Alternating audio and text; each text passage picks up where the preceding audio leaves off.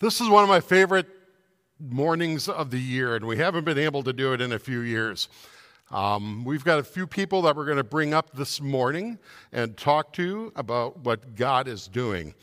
But we didn't get to do this service last year because of COVID, and it's been quite a ride going through that. I just want to talk about that for a minute. I, I think pivot is one of the better words that I use to describe the last 19 months people working from home, people working on Zoom calls. If you think about our missionaries and what they've gone through and how they've had to pivot, it's uh, kind of exciting to see what God is doing. But putting this together, two things kept coming to mind. Number one, God is faithful, He doesn't change. And number two, God is hope. His message is one of hope and healing. Personally, during COVID, I began to look to see what God was doing. It seemed clear to me that if we know the character of God and combine it with the missionaries who are called by Him to do His work, the synergy involved in that is amazing. And that's exactly what we started to see and hear from our missionaries. We kept you up on Moment for Missions throughout the year. We would bring them in on videos. We would talk to them as things started to open up. We'd have them here. And they talked about how they would pivot and actually get more done during COVID than they did the normal way of doing things. And I thought that was really exciting to watch that. So today we're going to talk with three people. Uh, two come from our own congregation. As you can imagine, short term missionaries were not much of a thing for the past 18 months or so, but recently you supported Larissa Vick and Talia Martins to go on short term missions trips this summer.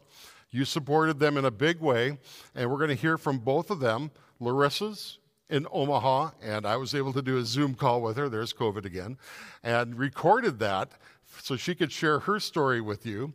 Talia is here, again, life changing stories that she has to share with us. Uh, but first, uh, I'm really happy to bring up Lorraine Green again. Lorraine was here back in June on her retirement tour, as I like to call it, and shared with us what 41 years in the ministry meant to her and what that was all about.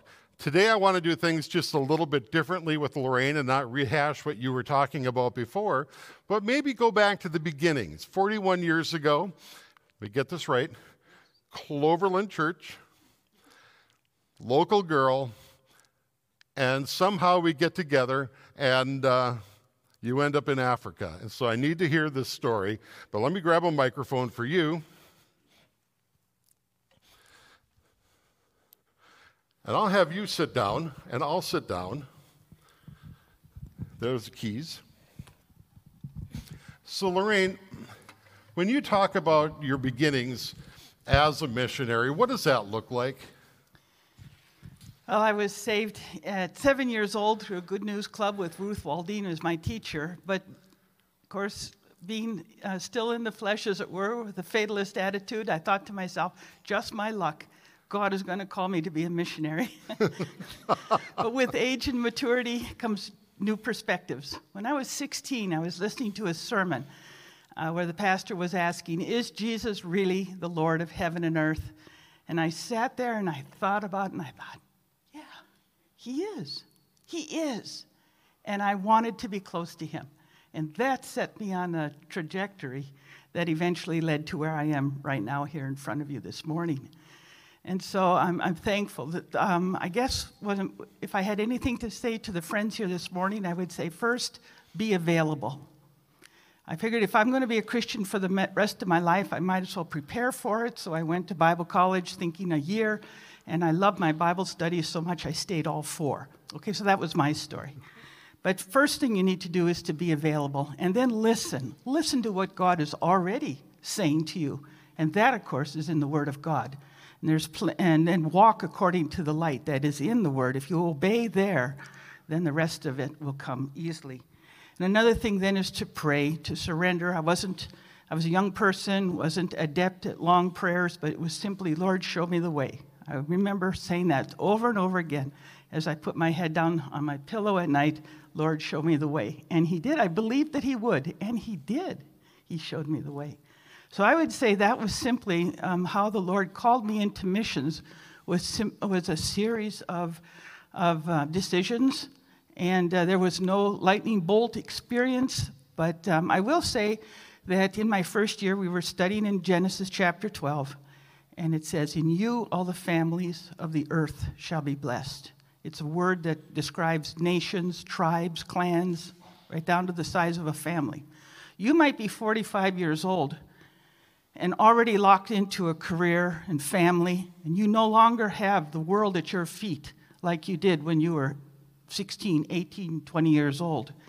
But the Lord, but start again with the very same principles to be available and to listen to what God is saying and then uh, pray, surrender, submit to His directions, and He'll take you where He needs you to go. It might not be geographically a different location, but in you, all the families of the earth will be blessed.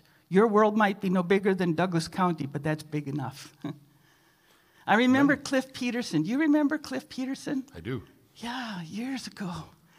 And uh, he said uh, he, that he wanted to go into foreign missions, and he said, God called me to Maple. That's all the further he got. God called him to Maple. And there he served the Lord at the chapel many years. Which isn't a bad thing. That was a wonderful thing. Many went out from his little congregation into missions.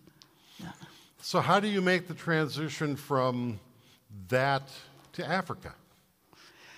Well, like I said, it was a series of decisions that were small and um, relatively insignificant.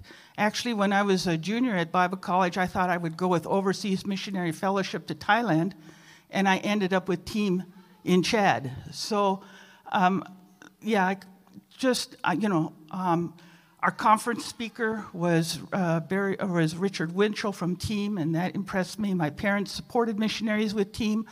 Um, team was familiar in this community of Douglas County. It just seemed natural to go with them. And then I met um, a lady in the coffee line at the team conference who was calling for Bible teachers to go to Chad. So it was a lot of little experiences, but I'm just saying, God led me all the way. Imagine that. Absolutely. That's neat.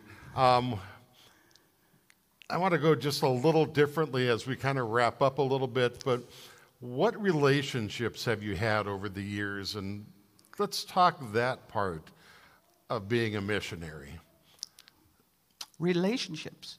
with other indigenous people, um, the teaching that you've done. Yeah, I've taught many years God's word, but I would say that um, as I look back, the Chadians taught me more. I feel like they taught me as much or more than I ever taught them.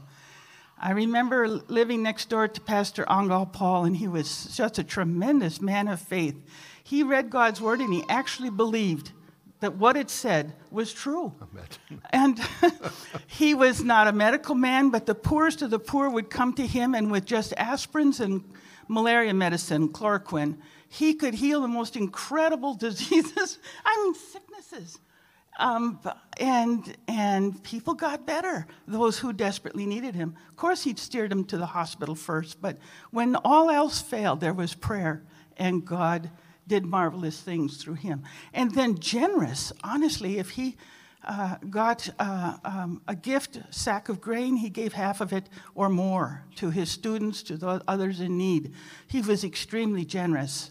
And on and on. I could say that those relationships I learned from them as much or more than I ever taught. Neat. So, in the, in the broadest definition, what does being a missionary mean to you? That's a big question. Um, there is a place in the world for those who would um, go cross culturally, take themselves, go to a foreign land, learn a language, integrate into the community, and, and share the gospel. Um, I don't want to say that a missionary calling is greater than that of an engineer, farmer, housemaker. That's not true. But it is unique. And I would like to call the pastors and the youth leaders to put before our young people missions and ministry as an option, as something to consider as a career, and ask the Lord, would He direct them in that direction? Um, your pastor, I'm retiring, but your pastor is also of a certain age. And the years are going by, and this, it's proven through the years that in this community of northern Wisconsin, northern Minnesota, it's a challenging environment, just as it was in Africa. And you almost do best if you can find somebody who is from this community, who would go and study and come back and be a minister here in this community. Because, um, like I said, the challenges of the environment, it not for everybody. And uh, ask Lakeview Covenant how that works. They had a pastor from California, and before that, one from Florida. And, you know, they last a while, but then they're gone. But look at Pastor Daryl is here year after year. So, um, somebody who is from this community. So look at your congregation. Who among uh, your young couples or, or, or, young people would go and train for the ministry and consider missions or ministry as a career? As a career. Mm-hmm. Neat. Well, thank you. Um, we'll talk more at the. Uh, at the luncheon afterwards. Yes. Uh, we'll pray for you there too. Um, any parting thoughts from you? Anything well, you want to say? As I said in June when I was here last, I am so grateful for the commitment, the, the partnership that we have enjoyed through these many years, and uh, the sacrifices that you have made in supporting me and others in, on the mission field. And that connection with your home base is so important because um, I couldn't have done it if I didn't feel that I had friends back home who were praying and caring for me. And so, again, I want to just say thank you for all that you have done for me. The joy has been ours. So, thank you, Lorraine.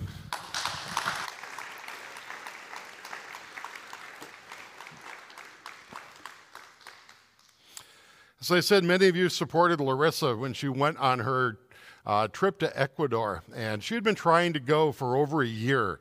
And COVID derailed that, and she was in school and trying to fit it into school to be a nurse. She graduated from school.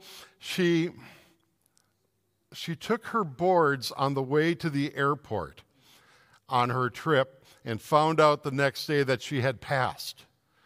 And so she was able to be part of an interdisciplinary team that would go up into the mountains and do health assessments and see what needs people had. But it's an amazing story. Um, she just was blessed by this and humbled, and I think it's going to change the direction of what she chooses to do. So let me get out of the way and let's watch a quick video. Larissa Vick, I'm so happy we had this time to get together and talk a little bit and share about what's going on in your life. You're coming to us from Omaha, Nebraska. Yep. And uh, I don't know, we'll have to forgive you for moving away on us sometime. Yeah. but uh, congratulations on the new job and congratulations on your graduation. Thank you. Um, we miss you around here. Yeah, miss you guys. So you've been on a missions trip mm-hmm. to Ecuador. Mm-hmm. Tell me a little bit about how that started uh, with COVID, everything going on. How did you uh, choose that? Yeah. So um, in the summer of 2020, I was set to go on a trip with a team from the States to Ecuador. Um, it was a medical team, and they had agreed to take me as a student because I was still a nursing student at that point. And then, for obvious reasons, that one got canceled um, in like April of 2020. Um, and so I was really bummed about that because I really wanted to go. I was super excited. I've always felt a call to missions all my life, but I always kind of put it off and been like, I need to graduate college first. Like, I need to do all this stuff first. And then finally that summer, I was like, I'm just going to go. I'm going to do it. And then it got canceled.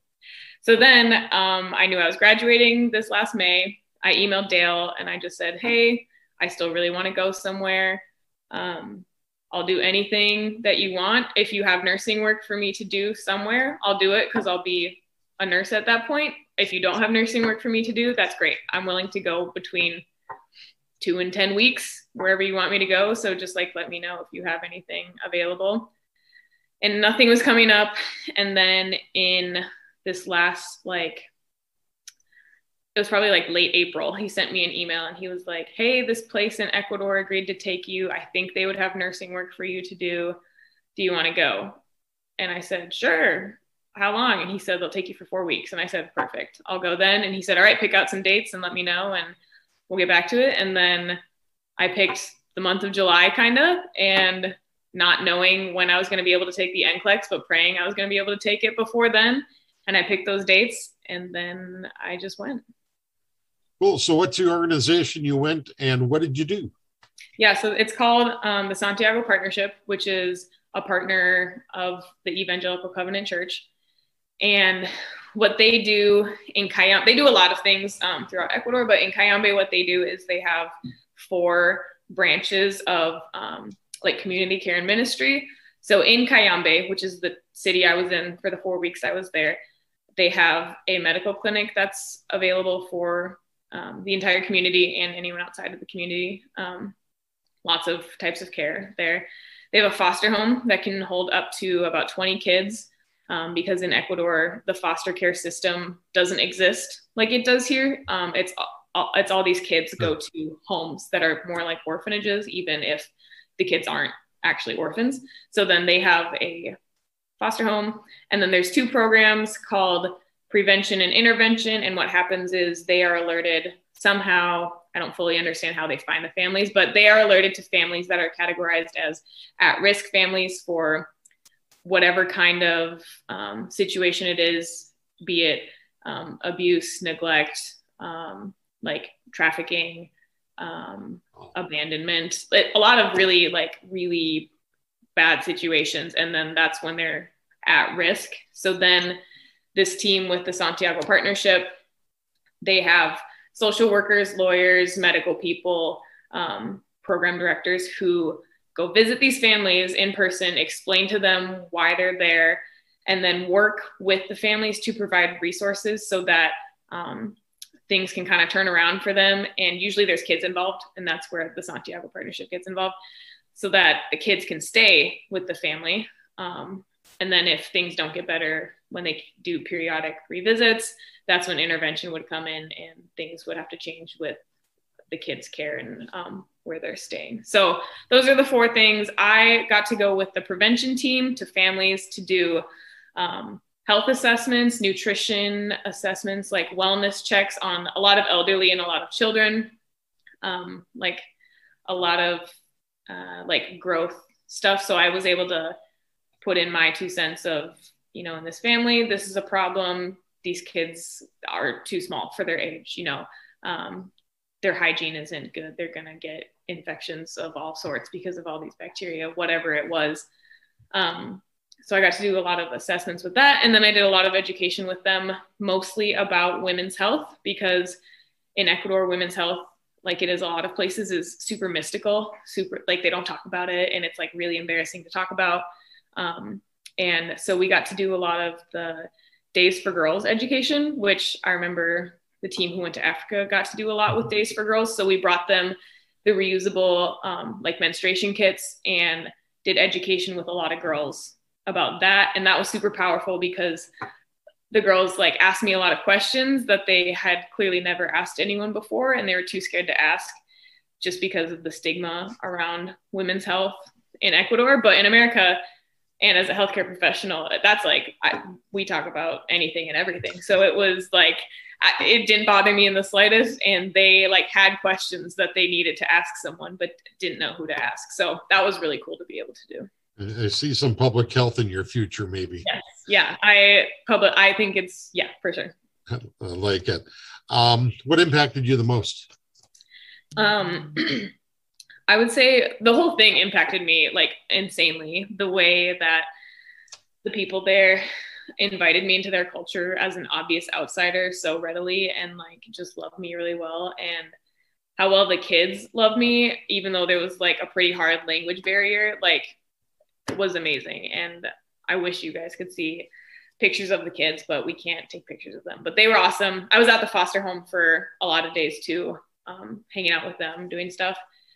And that, yeah, that was amazing. Um, but otherwise, the what impacted me a lot was just seeing the lack of access to healthcare that people who live in these villages that we were going to see because when we went out into homes it was like we were going two hours into the mountains. You had to take a truck because the roads were worse than any trail in the United States. Like straight up horrible roads. We bottomed out. I can't even tell you how many times we bottomed out. Like it was rough access. So we were going deep into the mountains and just seeing how hard it is for those people to get basic health care without assistance, without like extraordinary assistance, blew me away because a lot of you know, like growing up, I broke like so many bones, had so many surgeries, and always got treatment and medication and a care plan within like an hour of anything happening and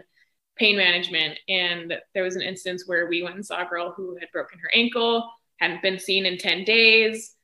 Her family didn't want her to go to the hospital. She was in like a lot of pain, and it ended up being a really huge thing. And she just, she didn't get care for something that anyone in the United States, for the most part, could get ready like red like very easy care for. So that was really humbling to see like just the what i take so for granted in healthcare in the united states and being treated they just don't have and they can't get it of no fault of their own. Like they live two hours in the mountains and they, they just can't get down. Like it's not possible to get there without a truck and help and a perfect weather day amazing um, you had talked a little bit when we were talking earlier about a uh, gathering at the church mm. and kind of an, an, economic piece that the church yeah. did for the uh, some families in the community. Yeah. Can you just quickly touch on that because I thought yeah. it was pretty neat. Yeah. So there was one day where I don't know how they did it, but they got all of the at-risk families to make it down to the Covenant Church in Cayambe because they have a big like soccer coliseum. So they had this huge like rally um, at the church, and I was there to do an education session on the COVID vaccine because there's a lot of stigma in Ecuador, like there is everywhere, about the COVID vaccine. So I got to do a like a 30 minute presentation on that and just explain some stuff about the COVID vaccine. And then what they did was they, for each of the families that was there, these are the families in that at risk category. So they're working with them to get them more independent financially, um, uh, everything. They're just trying to get them resources. And they gave every family that was there nine guinea pigs because in Ecuador, guinea pig is like a delicacy. And if you cook guinea pig for a meal, it's like a really high honor. It's a big deal. So like for for like weddings and baby dedications and like big graduations or whatever. Like that's what they that's what you serve to your guests and if you can because it's very expensive and they're not big they're not that big a lot of them. They can get to be this big in ecuador i learned. It was alarming but like most of them are like you know maybe a little bigger than what we have but you got to buy a lot of guinea pigs if you're going to have people for dinner. So, anyways, they gave each family nine guinea pigs so that they could reproduce the guinea pigs, sell them to people who can afford to buy them because they're very popular in Ecuador. And then um, the deal was that these families reproduce the guinea pigs and periodically give a couple back to the church so that the church can give more guinea pigs to more families to sell for more money. And so at, at the Brilliant. thing, they gave people boxes of guinea pigs and we actually i went with a team one day to see a family and they weren't able to make it to the church. And we hand delivered nine guinea pigs. So i was walking up a mountain carrying a box of three guinea pigs. And it was just a cardboard box like it wasn't sealed that well. And all three of them rammed their bodies against this side of the box at the same time. And i almost dropped the box but i didn't praise god. That would have been so bad if i had let those guinea pigs go. And yeah so that is real life. Like we delivered guinea pigs to a home for someone to start like a guinea pig entrepreneurship. It was really cool. That is so cool. Yeah. larissa we'll pray for you keep you in our prayers. Um, thank you for doing this and giving us an update. And uh, i think we are starting to support with that extra money that you collected the organization that you were with. And moving forward we'll, we'll see what we can do. But thank you yeah. Totally. And uh, okay. it, it sounds like great things are happening. Yeah, it's an amazing ministry. The amount of things that they are doing outside of everything I talked about is like it's crazy what they're yep. doing. So if you have any interest in learning more about this part of the Santiago partnership, please do because it's like their ministry there is like so real. Like it's awesome. Larissa Vick, I'm so happy we had this time to get together and talk a little bit and share about what's going on in your life. You're coming to us from Omaha, Nebraska. Yep. And uh, I don't know, we'll have to forgive you for moving.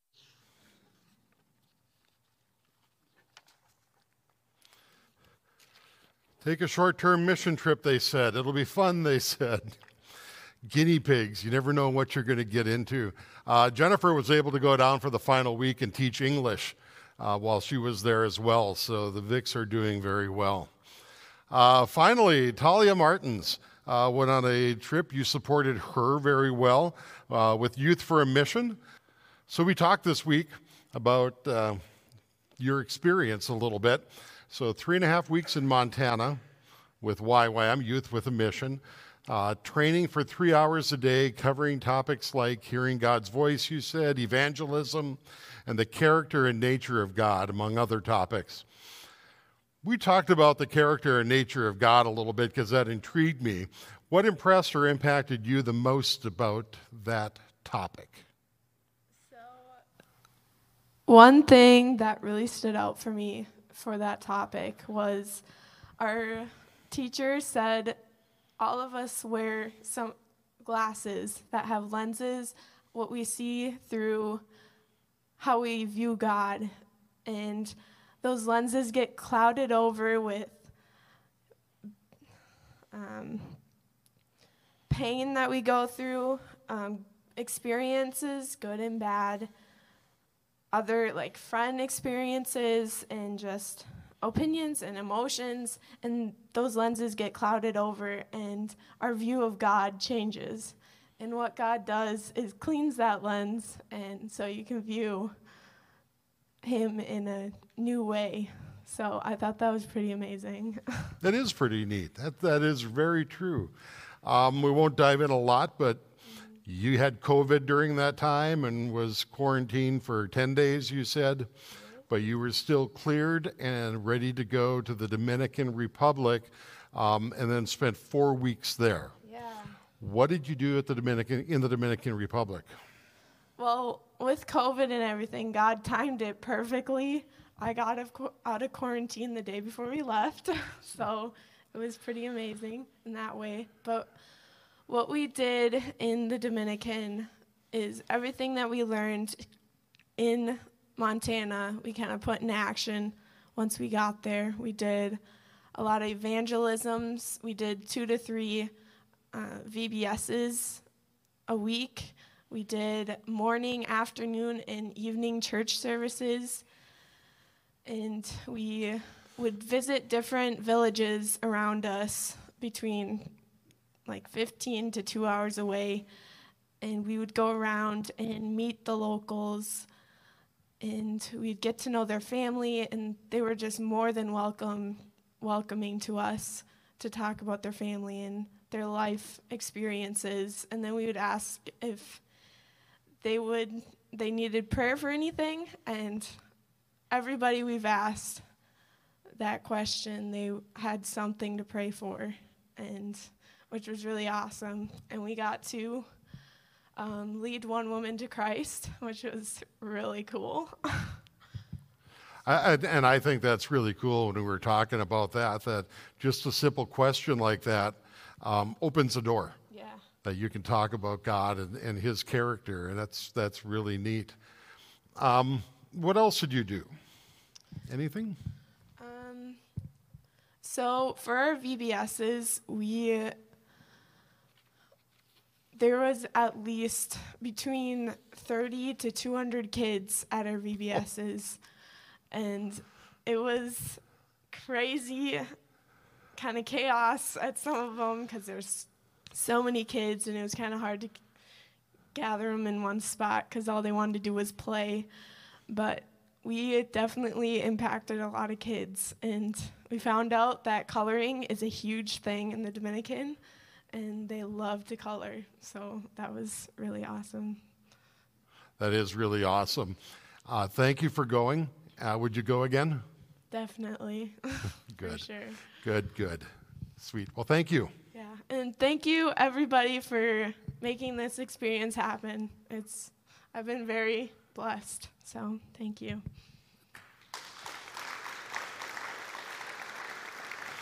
Nice job. So, looking back through COVID, uh, it's been difficult on a lot of us.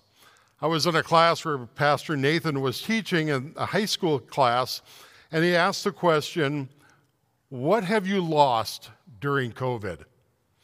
And I thought that was a brilliant question. I've never heard it asked quite like that. The students responded. Uh, they said, I lost my senior year, or I lost sporting events that I should have been able to go to. I've lost friends or the ability to get together, even family members. Frankly, Cam and I have lost nine relatives, none to COVID. But from a 99 year old uncle to Cam's baby sister and her mother, it's been a tough year. And as I look back, I ask, was God still there? Our Bible passage this morning I chose because it tells us that we know that suffering produces perseverance, perseverance, character, and character, hope. And hope does not put us to shame because God's love has been poured out onto our hearts through the Holy Spirit who has been given to us. That's what our missionaries have been telling us. Do you have that hope? I think about how you share that hope with others you know. In 2 Corinthians 5, which was covered just a couple of weeks ago by Pastor Darrell, Paul said, So from now on, we regard no one from a worldly point of view. Though we once regarded Christ in this way, we do so no longer. Therefore, if anyone is in Christ, the new creation come. The old is gone, the new is here. All this is from God, who reconciled us to himself through Christ and gave us the ministry of reconciliation. That God was reconciling the world to himself in Christ, not counting people's sins against them. And he has committed to us the message of reconciliation. We are therefore Christ's ambassadors, as though Christ were making his appeal through us. We implore you on Christ's behalf be reconciled to God. So I ask you, after you hear these missionaries today, what is God saying to you? I'm going to give you a chance to reflect on that question in just a minute. I know that everyone here this morning, either online or in person, is at a different place. Some are here because that's what you've always done on a Sunday morning for a long time. If that's you, I'm going to challenge you to make a decision to be reconciled to God right here and right now. Others may have heard a story this morning that's calling you to go deeper, which is really cool. You're wondering what it might be like to go on a mission trip, to meet people that aren't like you. Maybe Douglas County has been good for you for a lot of years, and you're thinking you want to expand on that. I'll encourage you go. Maybe you just want to serve another way. I think Mission Kids has an 11 o'clock meeting today. Feel free to uh, hop in and serve there. Maybe Maple is the area that you're called to serve. But whatever God is calling you to do, whatever role you would have, He would have you play, I'm going to encourage you to say yes today. So let's pray. Heavenly Father, we thank you that you don't change. We know that your heart is for the lost and that you work with people all around the world so that glory is brought to you. Father, we pray for our missionaries that are in different stages of life. We lift up Lorraine to you and ask that you give her rest and retirement, but also that you use her to make yourself real to others. We lift up Larissa as she starts this new job. We pray that you make a clear path for her to accomplish what you have for her. And Talia, we thank you for the heart that this young lady has. Father, stand beside her and guide her as she makes decisions and commitments in her life. For each person here this morning that wants to go deeper in you, we pray that they take the next step. that you meet them and give them a clear vision of what that means for them. You are God, and we praise you for what you continue to do, even when we don't see you. We pray these things in Jesus' name. Amen.